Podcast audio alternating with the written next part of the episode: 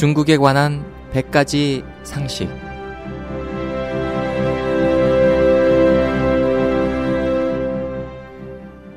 여러분 안녕하십니까? 중국에 관한 100가지 상식 홍승일입니다. 어떤 사람들은 당신들이 기왕 민주를 주장한다면 마땅히 용서할 줄 알아야 하는데 특히 공산당을 비평하지 말고 공산당을 용서해야 한다고 말합니다. 일부 사람들은 심지어 자신이 공산당을 용서한 체험으로 공산당을 비평하는 사람들을 설득하고 있습니다.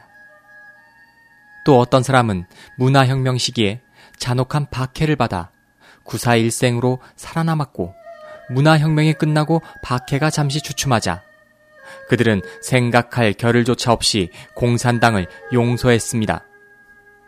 일부 사람들은 가족이 박해로 사망했고 자신도 연루되어 온갖 고생을 다 했지만 잠시 괜찮아지자 역시 공산당을 용서하는 행렬에 가담했습니다. 이런 현상을 가볍게 말하자면 마비되어 정신이 흐리멍덩해진 것입니다. 이를 스톡홀름 증후군이라 하는데 납치당한 사람이 자신을 납치한 자를 사랑하는 것입니다.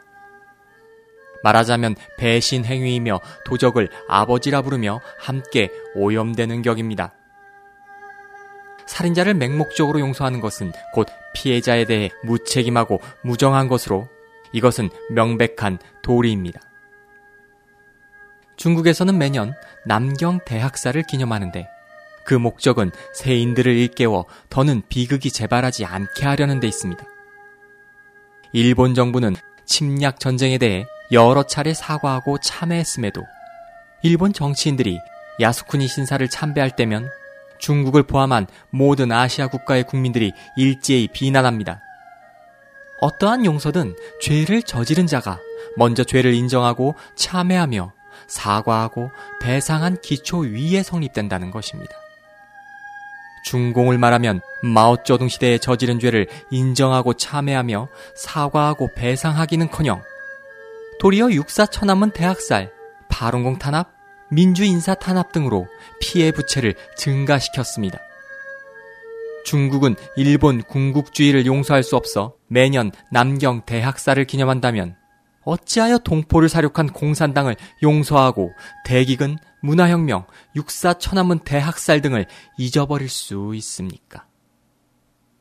더욱이 공산당은 아직도 자신의 죄를 인정하거나 참회하기를 거부하고 있는데도 말입니다.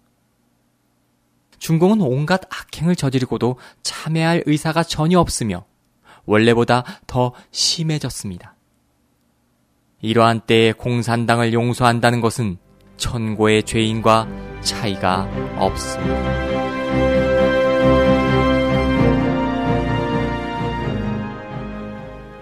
지금까지 홍승일이었습니다. 감사합니다.